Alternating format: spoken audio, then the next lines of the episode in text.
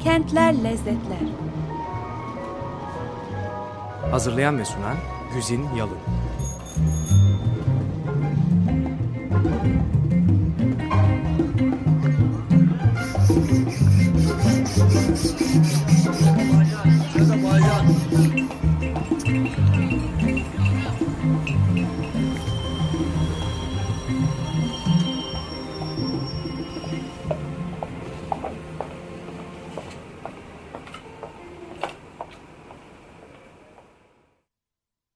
Desteği için Açık Radyo dinleyicisi Güzin Bozan'a teşekkür ederiz. Sevgili Açık Radyocular merhaba. Bir kez daha Kentler Lezzetler'de birlikteyiz. Bugün haftalardır yaptığımız farklı yiyecek türlerinden ötürü yolculuktan vazgeçip adetimiz olduğu üzere değişik bir kentin sokaklarına dalacağız ve değişik konularda bize sunabileceği lezzetlerin tadına bakacağız. Biraz farklı, biraz egzotik bir yerdeyiz. Gitmeden evvel benim hayalimde yaşattığımdan çok daha egzotik, egzotik ne demekse çok daha cazip ve çarpıcı bulduğum bir yer. Fas'a gideceğiz ve Marakeş kentinde olacağız. Doğrusunu isterseniz Marakeş kentini seçmemin çok özel bir nedeni var. Marakeş'teki e, Suk yani kapalı çarşı ve Jemaa el-Fna meydanı yani ortalıkta açıkta her şeylerin gösteri haline dönüştürülerek satıldığı bir tür o da bir çarşı. Benim çok dikkatimi, ilgimi çekmişti ve aklımdan çıkmadı uzun zaman. E, geçen programlardan birinde Barcelona'daki La Boqueria'dan söz edince ki bu da benim hiç aklımdan çıkmayan beni çok etkilemiş e, sebze ve yiyecek o, bu seferki bir çarşılarından birisi. E, ikisini bir araya getirdi nedense zihnim. Hatta Türkiye'deki paralellerini aradı falan e, ve böyle orada bulunduğum sırada çok anlayamadığım halde ayrıldıktan sonra zaman zaman gözümün önünde durduğu yerde beliren görüntülerden beni çok etkilemiş olduğunu bildiğim Fas'a, Fas'ın da beni en etkileyen kenti Marakeş'e birlikte bir uzanalım istedim. Şimdi Marakeş Fas'ın aslında Casablanca'dan sonra ikinci büyük kenti. E, hatta bir zamanlar o kadar önemli ve Fas'ı o kadar sembolize eden bir yer ki e, bir zamanlar e, eskiden seyahat edenler için kendi aralarında verdikleri isimle Fas kentiymiş burası. Morocco City derlermiş. Ayrı bir ismi bile yokmuş. Fas'la Marakeş neredeyse aynı anlama gelirmiş. E, bugün nüfusu bir buçuk iki milyonu herhalde aşmış bulunuyor. Yani e, bölge e, koşullarına göre oldukça kalabalık büyük bir kent. Atlas Dağları'nın eteğinde verimli bir vahada e, ve e, biraz da e, Akdeniz'e ve çöle eşit mesafede yani Fas'ın çölden denize açılışının geçit noktası gibi bir noktada dolayısıyla da çok hem stratejik hem de kültürel açıdan çok önemli bir yerde. bin altmış iki yılında Almoravid Hanedanı'nın başkenti olarak kurulmuş bir kent.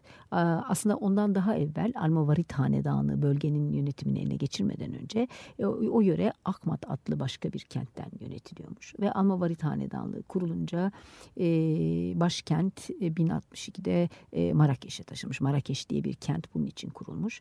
Ve on ikinci yüzyıla kadar falan da bu özelliğini sürdürmüş. Başkent olarak kalmış. Tabii bu konu durumda olmak ona birçok konuda güç kazandırmış. Şöyle bir tarihine bakın. Bakacak olursanız e, Kuzey Afrika ve Güney İspanya'ya kadar uzanan sınırları olan bir imparatorlukta Marakeş başkent olarak son derece böyle kozmopolitan, son derece gerek Güney İspanya'dan gerek Kuzey Afrika'dan gelen kültürel e, esintilere açık, e, çok kültürlü bir e, kent haline gelmiş. Ve bu hale gelebilen ve böyle dolu dolu yaşayabilen bütün kentler gibi de zenginleşmiş, güzelleşmiş, içinden gelip geçen herkese verebilecek bir tadı, bir lezzeti olan bir kente dönüşmüş. E, Tabii ki e, İslam uygarlığının ünlü filozoflarını içinde barındırmış. Ünlü aydınlar, bilginler buralarda yaklaşıp birbirlerine e, görüş ayrılığında e, oldukları konuları tartışmışlar. Veya görüş birliğine vardıkları konuları oluşturmuşlar.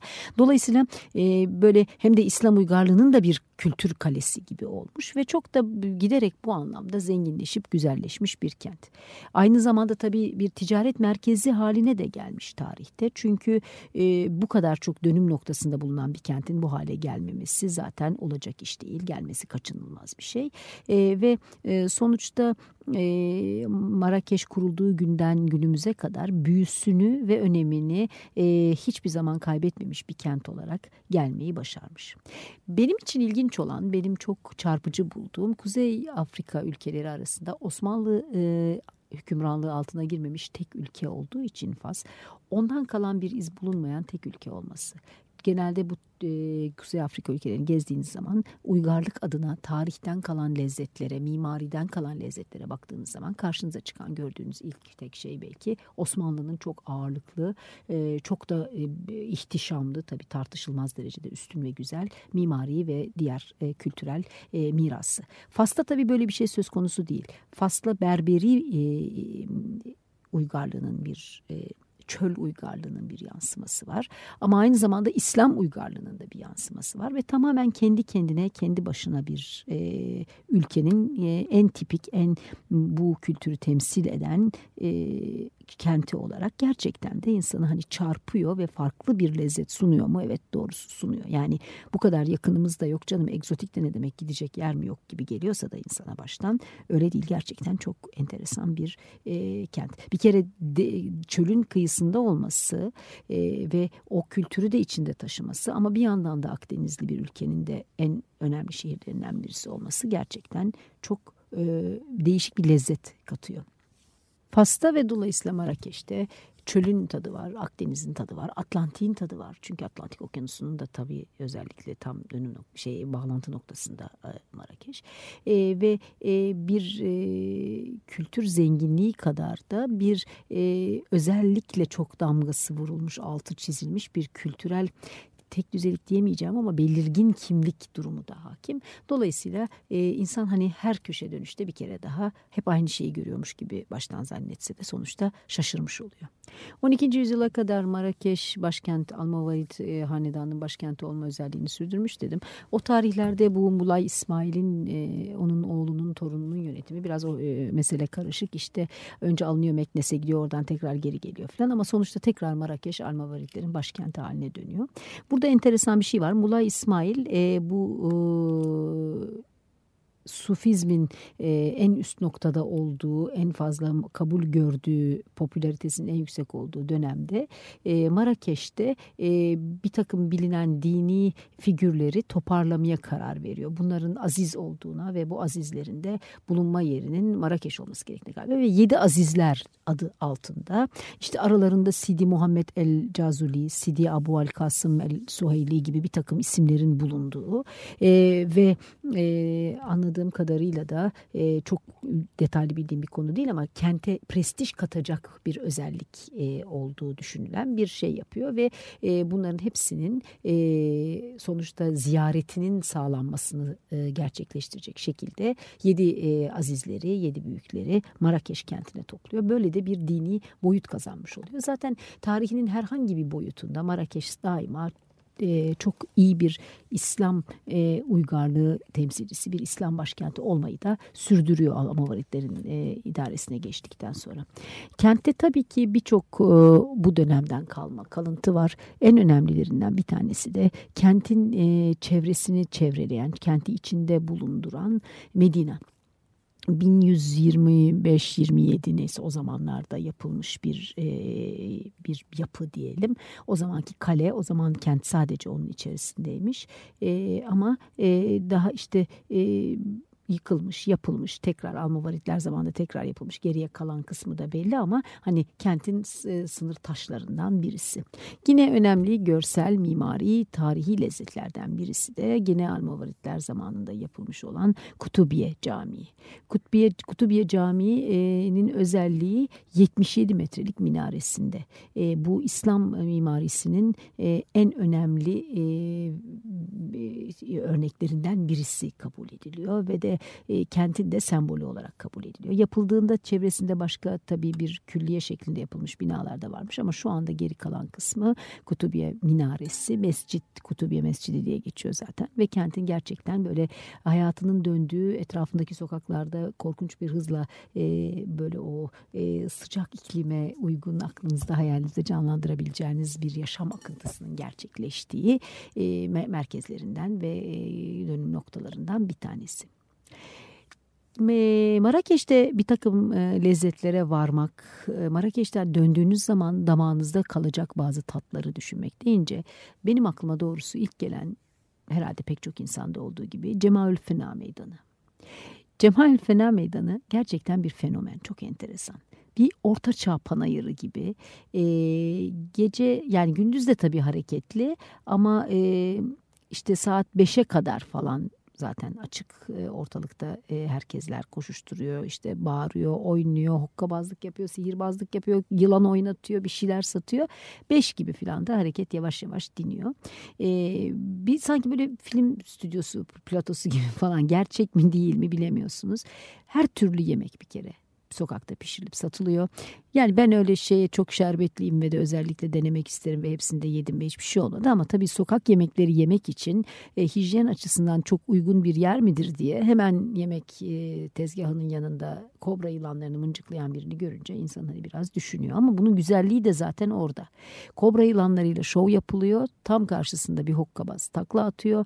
Yanında duman içinde boğulmuş bir adam meğer yiyecek bir şeyler kızartıyor. Kar- onun karşısında bir falcı fal bakıyor. Çocuğun bir tanesi gelmiş dileniyor sizden bir şeyler istiyor ama onun yanında da şifalı bir ot satıcısı. Hani belki ilgilenseniz çok önemli bir sorununuzu çözecek ama o karmaşada ilgilenemiyorsunuz. Hakikaten işe yarar bir şeyi size vermeye çalışıyor.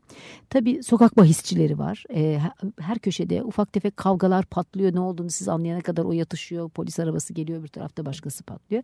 Yani korkunç bir karmaşa. Korkunç bir böyle hayatın her türlü nabız atışını damarlarınızda hissetme durumu. Ve sonunda tabii her gösterinin bir bedeli var. E, bu yöre halkının çok fazlasıyla alışkın olduğu bir şeyi, bahşiş isteme faslı. Eteğinize yapışan çocuklar, birine verdiğinizi duyunca sizi asla bırakmayıp peşinizden gelen başkaları. Ama kızamıyorsunuz, rahatsız olmuyorsunuz. Saatlerce böyle sıkılmadan gezebilirsiniz. Mesela hikaye anlatıcıları var. Mesela geleneksel dansçılar var böyle değişik kıyafetleri içerisinde. O kadar renkli ki aslında. Hani ben biraz çeneme güvenirim. Gördüklerimi de belki olumlu aktarabildiğimi düşünüyorum ama o meydanı gerçekten bir görsellikle desteklemeden tam resmini çizip anlatabilmek ger- çok zor. Hakikaten çok zor. Ee, yani çeşitli kıyafetler, hani bunlar Fas'ta ne geziyor? Bunlar Arap veya Berberi kıyafeti miymiş? Nereden çıktı dedirtecek kıyafetler ki tabii öyleymiş. Başka hiçbir yerde görmemişsinizdir ama geleneksel kıyafetleri. Baharatlar, kurutulmuş otlar, e, işte e, ne bileyim ben e, taze pişmiş o anda pişirilen yemeklere ilaveten malzeme olarak kullanabileceğiniz özellikle çeşitli içinde ne olduğunu bilmediğiniz baharat karışımları, hani tek tek baharatı bilir alırsınız da karma karışık bir şeyler ama muhakkak çok lezzetlidir eğer cesaret edip kullanabilirseniz. İşte dediğim gibi falcılar vesaire vesaire. Sonuçta e, bu e, meydandan insanın edindiği duygu kafa sersemine dönüp böyle karma karışık olmak olduğu için ben şöyle bir ihtiyaç hissettim. Meydanı çevreleyen binalardan bir kenarda duranların özellikle e, üst katları iki üç tanesinin yan yana işte böyle e, kahvehane gibi falan biraz orada oturup dinlenebilirsiniz. Şöyle bunlardan birine çıkayım, tepeden yukarıdan bir bakayım ve hiç değilse şu kadar metre dışına çıkıp uzaklaşmış olarak o kadar lezzetli ki hani çok fazla tatlı yiyince insan... E, Açık büfede ben öyle olurum. Onu da kaçırmayayım, ötekini de yemeliyim. Hepsini çok seviyorum. Hiçbir tanesine bir itirazım yok. Ama hangi birinin peşinin ucundan tutacağım? Böyle bir kaçırıyorum eyvah duygusuna kapılarak. Hangi e, daharcığıma hangi lezzet daha fazla yakışacak? Böyle bir yukarı çıkıp baktığımı hatırlıyorum. O zaman gerçek dışı bir sinema sahnesine o zaman dönüştü işte. Sanki önümde bir oyun oynanıyor. Aslında orada oynanan birden fazla oyun. İç içe bir sürü oyunlar gayet tabii. Gerçekten bu kadar yer gezdim, gördüm. Böyle hani zaman zaman gözümü kapatınca gözümün önüne bir yer gelecek olsa Fas kadar, Marakeş kadar ve Jemaa el-Fna meydanı kadar canlı kalanına çok az rastladım. Bambaşka bir lezzet. Hani belki bazısına fazla gelebilir bir lezzet. Çok keskin bir lezzet ama gerçekten hayattan muhakkak alınması gereken lezzetlerden birisi. Şimdi e, Marakeş'e kadar gitmişken başka görecek yer mi yok Cemaa el-Fna'dan başka? Var tabii. Bir kere geleneksel çarşıyı Suk dedikleri yeri size anlatacağım. Ama onun dışında e, Bahayi Sarayı çok önemli. E, ve e, Agedal Bahçeleri, palmiye koruluğu, bu böyle küçücük bir şey, e, vaha gibi, tabii çölde olmadığı için vaha değil ama hani onlar orman diyorlar ama daha ziyade koruluk böyle bir şey. Menara bahçeleri sonra, belki Fas'la Marakeş'le ilgili resim gördünüzse muhakkak orayı görmüşsünüzdür. Nedense gidip herkes oranın resmi çekiyor. Çok güzel, çok şık aslında, hoş hakikaten. E, ve e, El Badi Sarayı. Bunlar e, Marakeş'e giderseniz hani başka dünyanın başka bir kentine gittiğiniz zaman alacağınız değişik tatların içinde barındığı e, tarihi, mimari özellikleri olan yerler. Ama tabii insan Marakeş'e gitmişken ve Jemaa el-Fna meydanı varken ve The Suk dedikleri e, kapalı çarşı varken pek de böyle hani camiyle bilmem e, bahçeyle uğraşacak hali olmuyor. Çünkü Suk'a bir kere girdiniz mi zaten sakın ha tabii ki e, rehbersiz girmeyeceksiniz. Labirent e, Labirent gibi demeyeceğim, bir labirent. Çıkamayabilirsiniz. Girmesi kolay, çıkması zor çarşı diye zaten rehberler anlatıyorlar. Ee, ve aradığın her şeyi bulabiliyorsun. Ama halı ve işte bilmem deriden tut da, gümüşten tut da minicik işte plastik veya çöp bilmem e, eşyalara kadar. Tabii geleneksel her şey ve e, her çeşit ve fiyatta eşya ve yiyecek bulmak mümkün. Gene özellikle de hurmalar tabii her yerde ve değişik biçimlerde satılıyor. Birazdan Fas'ın yemeklerinden bahsederken konuşacağız. Yani hani e, bizim kapalı çarşı gibi ama onun tabii ki çok daha Arap e, olanı, bu bizimki de sonuçta aynı geleneğin bir devamı olabilir, İslam geleneğinin. Ama bu çok daha karmaşık, çok daha, ben gittiğimde Kurban Bayramı'ydı. Kurban Bayramı olduğu için o etrafta kesilmiş kurbanlar falan vardı. Yani hani şimdi anlatınca bu kadın bunun nesini beğenmiş de bir de güzel diye anlatıyor diye dehşete düşeceğiniz sahneler de gördüm. Ama o kadar otantik, o kadar olduğu gibi, o kadar hiç böyle turistler gelecek diye boyanıp düzeltilip süslenmemiş vaziyette ki insanın etkilenmemesine imkan yok. Bir kere korkunç bir yaşam, böyle şöyle biraz kendinizi yukarı çekip baktığınız zaman o çarşının sokaklarından akan hayatı görebiliyorsunuz. Böyle can damarları, kentin ve giderek tabii ülkenin ve giderek bölgenin, insan o nabzın atışını kendi damarlarında, gönlünde duyabiliyor, öyle bir şey. Ee, ve dolayısıyla da e, hani başka bir lezzet, başka bir tat veya bu tat kadar yanında cefası da var. Bu nasıl bir şey? Bunu düşünmeye bile vaktiniz olmuyor. Gerçekten tam anlamıyla çarpan bir yer. Gelelim yemeklerden aldığımız lezzete Marakeş'te. Ama ona gelmeden önce isterseniz her zaman yaptığımız gibi bir müzik parçasıyla e, bir de sanat yorumu getirelim konuya. E, ben size dünyanın tamamen başka bir ucundan Marakeş'e gidip etkilenmiş ünlü bir e, şarkıcının burası için yaptığı parçayı veya ondan bir bölümü dinletmek istiyorum. E, Lorena McKennett gitmiş Marakeş'e ve Marakeş Night Market, Marakeş'te gece pazarı çarşısı diye bir parça yapmış. Onu dinleyelim şimdi.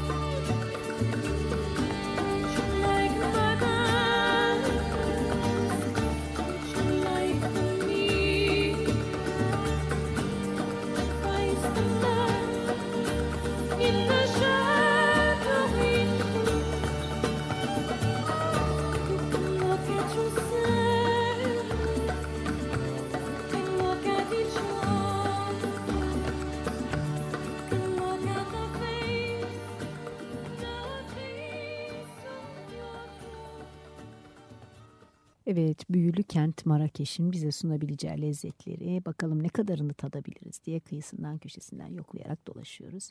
Ee, her zaman olduğu gibi sözü yeme içmeden alınan lezzetlere, onun verdiği keyfe getirmek istiyorum tabii. Ee, Fas mutfağı ilginç bir mutfak.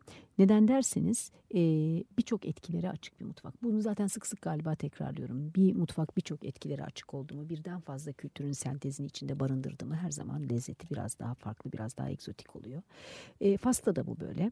E, bir kere Fas kültürel olarak e, sadece e, İslam e, ve Arap kültürünü veya sadece çöl ve berber kültürünü, berberi kabilelerinin kültürünü barındırmıyor.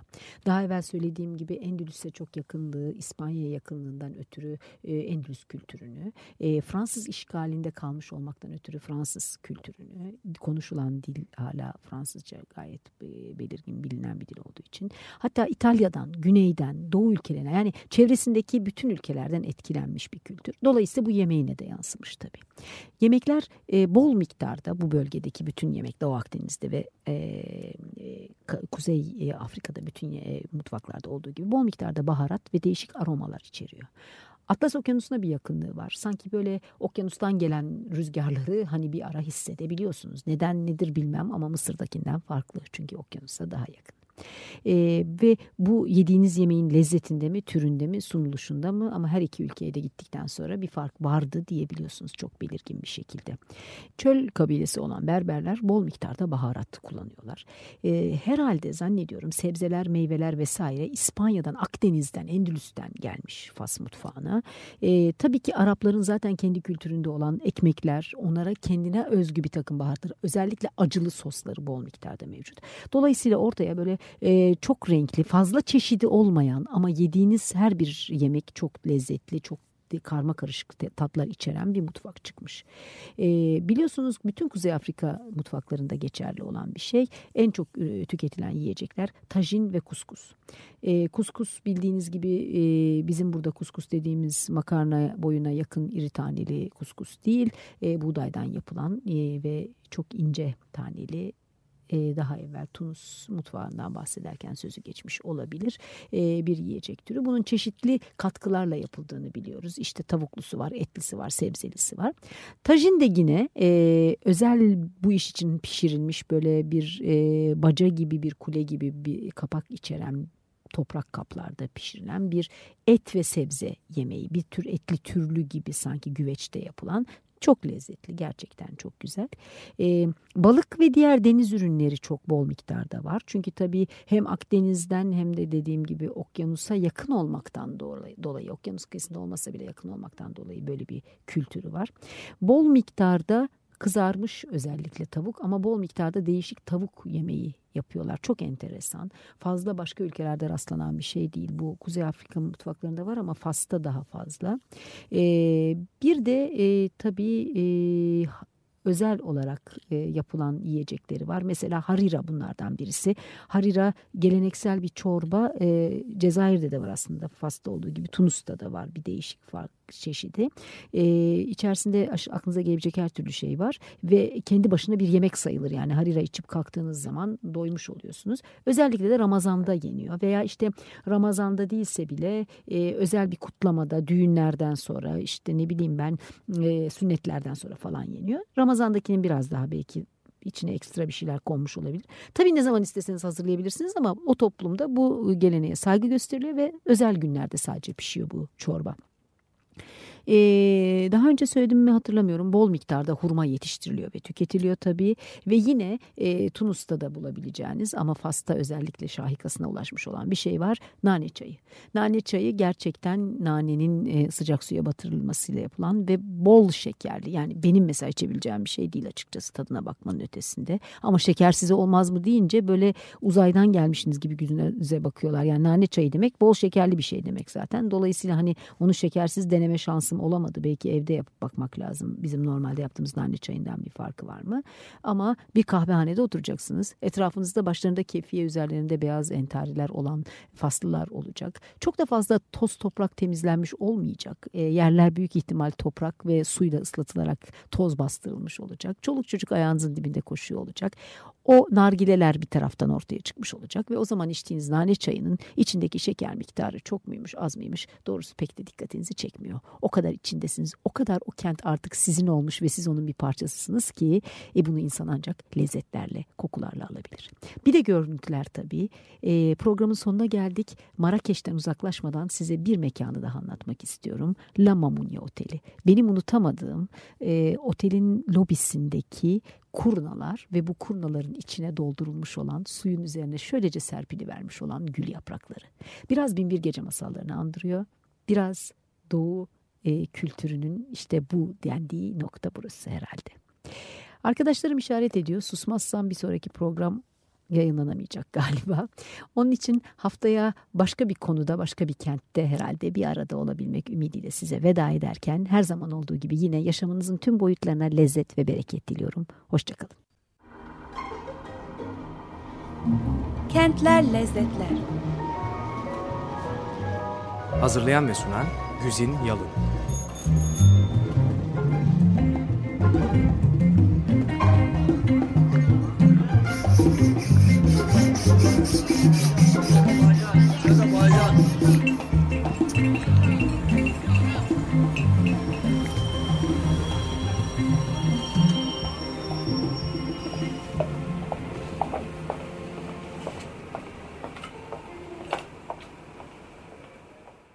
Açık Radyo program destekçisi olun. Bir veya daha fazla programa destek olmak için iki yüz on iki alan koduyla üç yüz kırk üç kırk bir kırk bir